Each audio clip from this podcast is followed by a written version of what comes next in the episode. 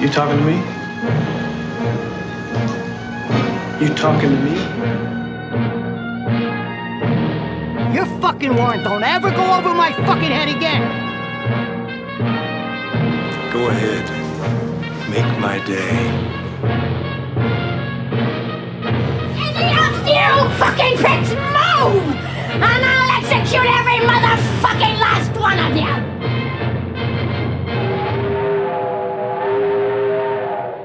Herzlich willkommen zur, zur neuen Folge von Cap versus. App. Wir besprechen heute Pacific Rim zwei oder Uprising. Hallo. Na?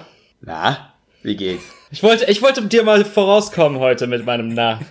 Das ist so, das ist, das ist wohl schiefgegangen. Ich bin seit sechs Uhr morgens wach, äh, trinke den dritten Kaffee des Tages, diesmal mit Eis, äh, mhm. also mit Eiswürfeln besser gesagt. Äh, Obwohl, mit Eis ist auch geil, glaube ich. Ich so denke schönen, auch. Mit so einer schönen Vanilleeiskugel oder so. Das geht schon. Ja, das ist aber die, die absolute Gönnung. Das kann ich mir erst äh, nach dem Tag leisten, so. Dann wird es auch kein Kaffee dann wahrscheinlich, ne? Aber.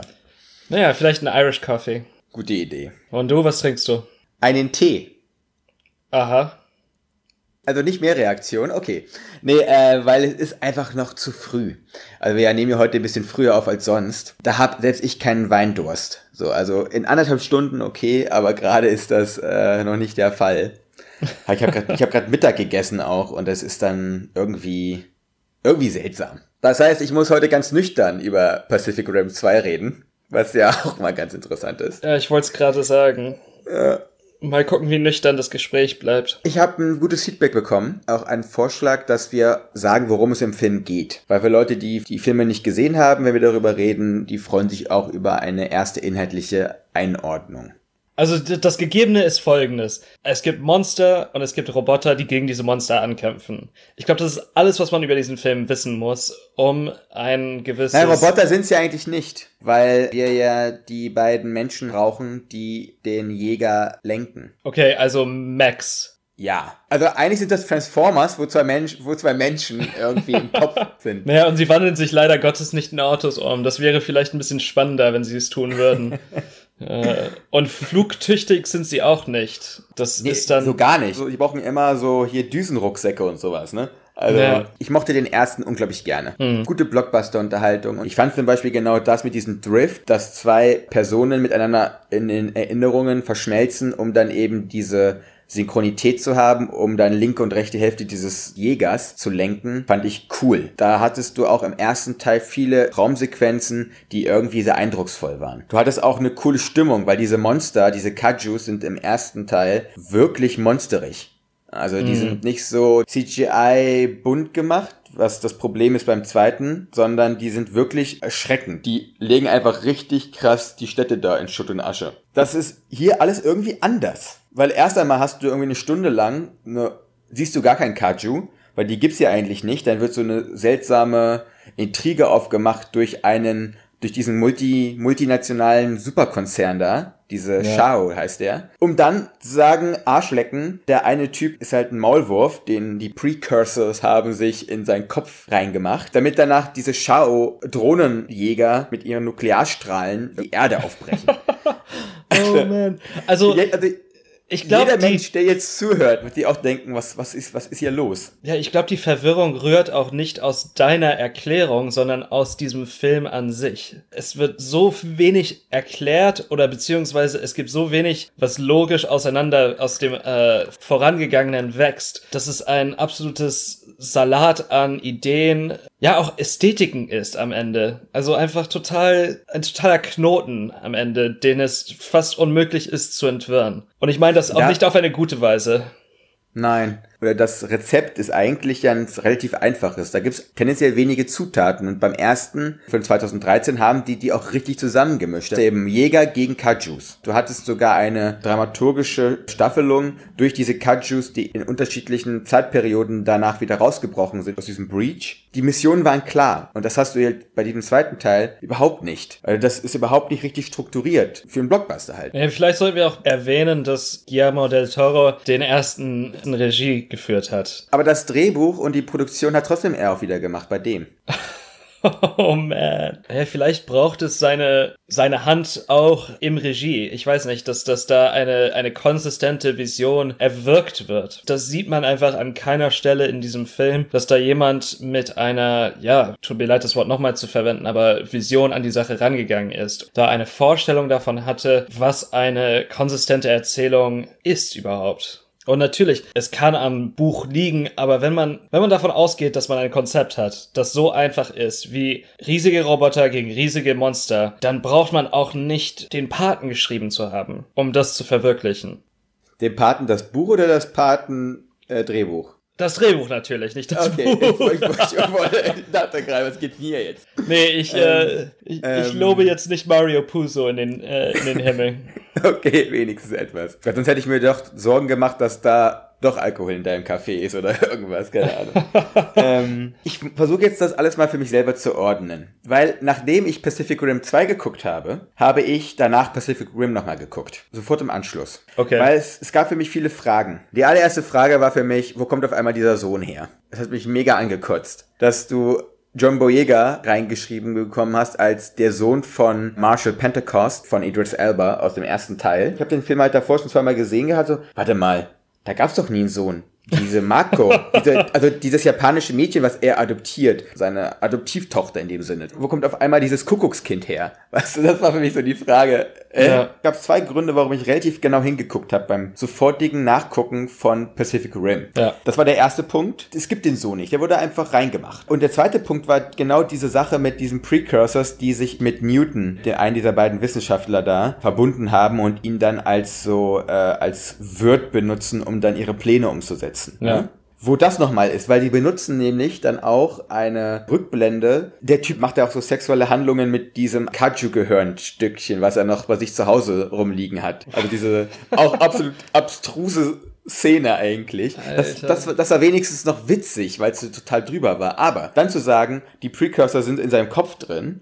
Und ich habe nochmal ganz genau hingeguckt. Ehrlich gesagt sehe ich das im ersten Teil nicht. Und nicht nur er hat sich ja mit dem Gehirn auch verbunden, sondern auch dieser andere Wissenschaftler, dieser Scary Dude da. Ja, ist der mal. Der ähm, mit dem Gehstock. Gottlieb. Ja, keine Ahnung, wie die alle so heißen. Es kann, ich glaube, glaub, du hast die falsche Herange- Herangehensweise an diesen Nein, Film. Nein, das, das, ich bin ja eigentlich immer der Typ, der sagt, es ist ein Blockbuster. Lass mal auch mal die Fünfe gerade sein. Das ist ja eigentlich so mein Ansatz, den ich oft fahre. Nur, ja. Ich frage mich, warum die sich so viel mehr Arbeit machen, als es total nötig gewesen wäre, weil sie haben im ersten Teil haben sie nachvollziehbare und gehaltvolle Charaktere aufgebaut. Ich fand diese Mako, fand ich voll cool. Eine total interessante äh, Figur und Schauspielerin gewesen, weil die mal nicht aus der ersten Reihe war, sondern erstmal auch nicht das typische Gesicht ist, was man so aus Hollywood kennt. Dann sogar dieser andere Dude, der dann mit ihr ja im ersten Teil in Gypsy Danger, in diesem Jäger drin ist, der ist auch einfach weg. Den gibt es einfach nicht mehr im zweiten Teil. Du hast doch einen fertigen Cast gehabt. Warum... Ich weiß warum. Also, äh, warum sie dann so jemand wie John Boyega reinpacken und dann die anderen hier, Backstreet Boys, da, äh, die, die, andere, die in den anderen Jägern sitzen. Ist wirklich so ein richtiger Transformers-mäßiger Cast dann geworden. Du hattest doch alles gehabt. Mach's doch einfach. Wenn es wieder um Kaijus und um Jäger geht, dann macht das halt einfach genau nochmal so wie beim ersten. Ich hätte das denen nicht übel genommen. Ja, das ist der peinlichste Moment gewesen bei dem Film, als diese Jünglinge oder äh, neuen Padawans da eingeführt werden. Und sie da steht und so mit diese Jägers betrachtet und die sie dann alle bei Namen benennt. Oh, da ist äh, Ultima Prime oder wie auch immer die scheiß Dinger heißen. Die Namen bleiben einem einfach nicht hängen. Da hieß einer Obsidian Fury, glaube ich. Aber das war das war der gegnerische Jäger, der dann von ja. den von den Precursors überführt worden ist. Wo auch Marco Mori dann halt einfach verfeuert wird, wo die dann mit dem Helikopter abstürzen und man sich gesagt hat so, ciao. Ciao, ja, genau. Ne? Also einfach einfach weg mit dir. Wer braucht dich denn noch? Ja. Quiz Night.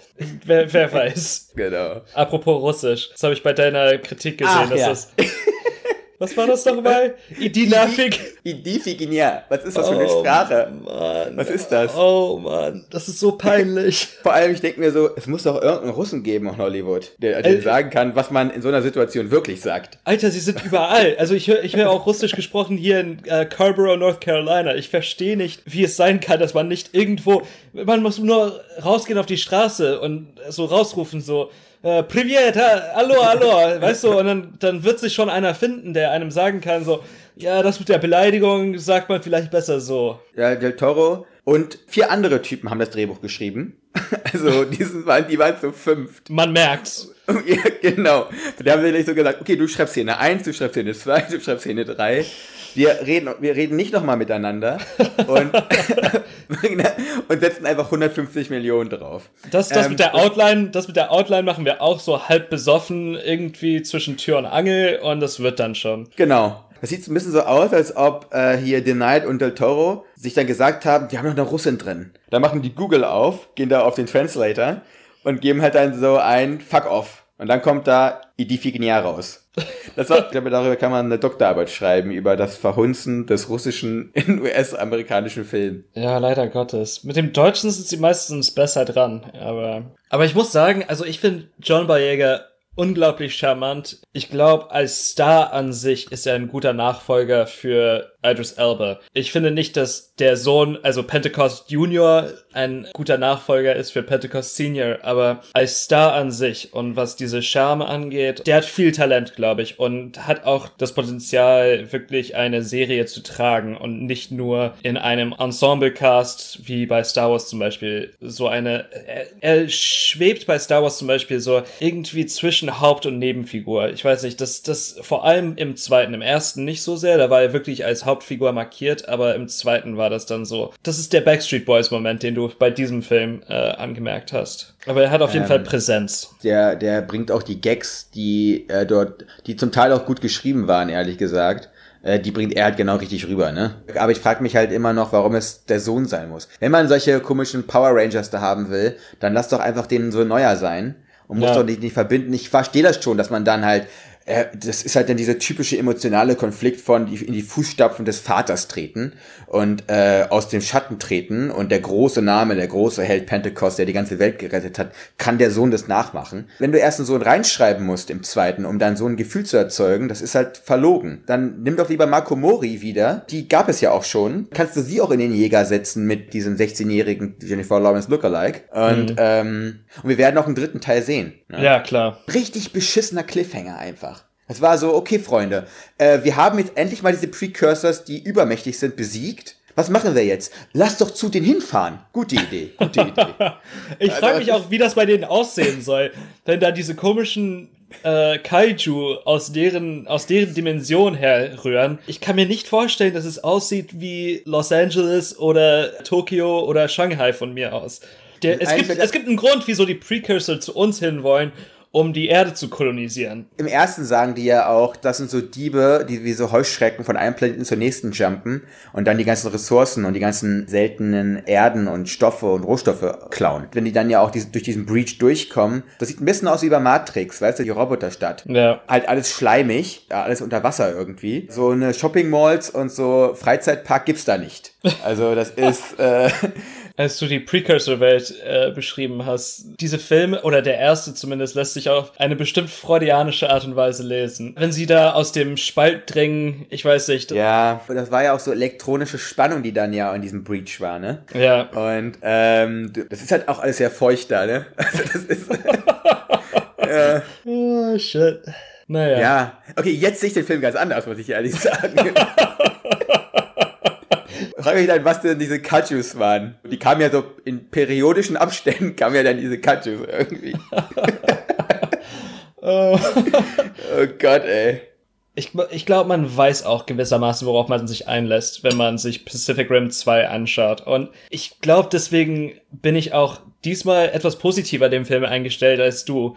Weil ich bin gestern von einem richtig harten Tag Arbeit zurückgekommen nach Hause und habe mich hingepflanzt aufs Sofa. Ich hatte davor ein zweistündiges Meeting gehabt, ich war total ausgelaugt, habe dann Pacific Rim zwei angeschmissen, habe so nebenher ein bisschen getextet, bisschen so Nachrichten geschaut, habe mir ein Gläschen Wein eingeschenkt und es war einfach prima. Ich musste nicht wirklich darüber nachdenken und in dieser Situation kann ich mir vorstellen, den Film zu schauen. Ich würde mir den niemals nochmal angucken. Ich habe ja die beiden Filme genau hintereinander nochmal geguckt, war fast wie Tag und Nacht, ehrlich ja. gesagt. Im gleichen Blockbuster-Dimension spielt das ja auch. Und das fand ich so krass, wie es sein kann, dass eigentlich der Nachfolgefilm so bedeutend schlechter sein kann, obwohl er eigentlich gar nicht so viel anders macht. Aber dann so ganz kleine Stellschrauben. Und das finde ich interessant, wie in so einem Mammutfilm auch durch kleinste Stellschrauben es über Tod und Leben entscheidet. Ja. Jetzt ist das Franchise tendenziell tot. Leider äh, gibt es wohl immer wieder Leute, die dann sagen, lass einfach mal ein paar Nullen dranhängen, einen aussichtsreichen Film dann dadurch wieder verschandeln, indem es jetzt den zweiten Film gibt, den man jetzt auch immer damit in Verbindung bringt. Ja, ja, das ist... Aber es bringt halt Geld ein, ne? Das ist... Äh Für Blockbuster-Verhältnisse, der hat in den U S A, und das ist ja tendenziell auch immer so die Benchmark, die gesetzt wird, der hat hundertfünfzig Millionen gekostet und der hat zu Hause nur sechzig Millionen eingespielt. Weltweit hat er dreihundert Millionen eingespielt. Dunkirk, der hat wie viel? Der hat vierhundertfünfzig Millionen eingespielt, glaube ich, ne? Ja, irgendwie, der, irgendeine und, absurde Summe, ja. Und Uprising hat jetzt halt mal nur die Hälfte gemacht, obwohl der ja ein ganz klassischer Blockbuster durch und durch ist und Dunkirk will ja bestes Arthouse-Kino sein. Da siehst du auch mal, die Zahlen lügen nie, ne? Apropos Arthouse-Kino, nächste Woche machen wir Indie Darling und wir besprechen Good Time, oder? Machen wir das? Weil das wäre mir neu, ehrlich gesagt. Jetzt wissen wir, Maxim hat keine Ahnung, was wir nächste Woche schauen. Sagt einfach irgendwie aus dem... Sag einfach deinen alten Film. Ja. Oh, shit. Here we go. Also es stand auf jeden Fall Good Time zur Debatte. Ach nein, wir hatten Western. Ach, Western? Guck an. Okay, dann bis zum nächsten Mal, ja? Cool, bis dann. Ciao, ciao. Ciao, ciao.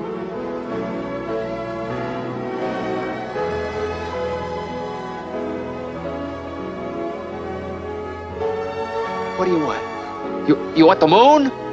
Just say the word and I'll throw a lasso around and pull it down. Hey, that's a pretty good idea. I'll give you the moon, all right? Just shut up. You had me at hello. You had me at hello. You should be kissed and often, and by someone who knows how.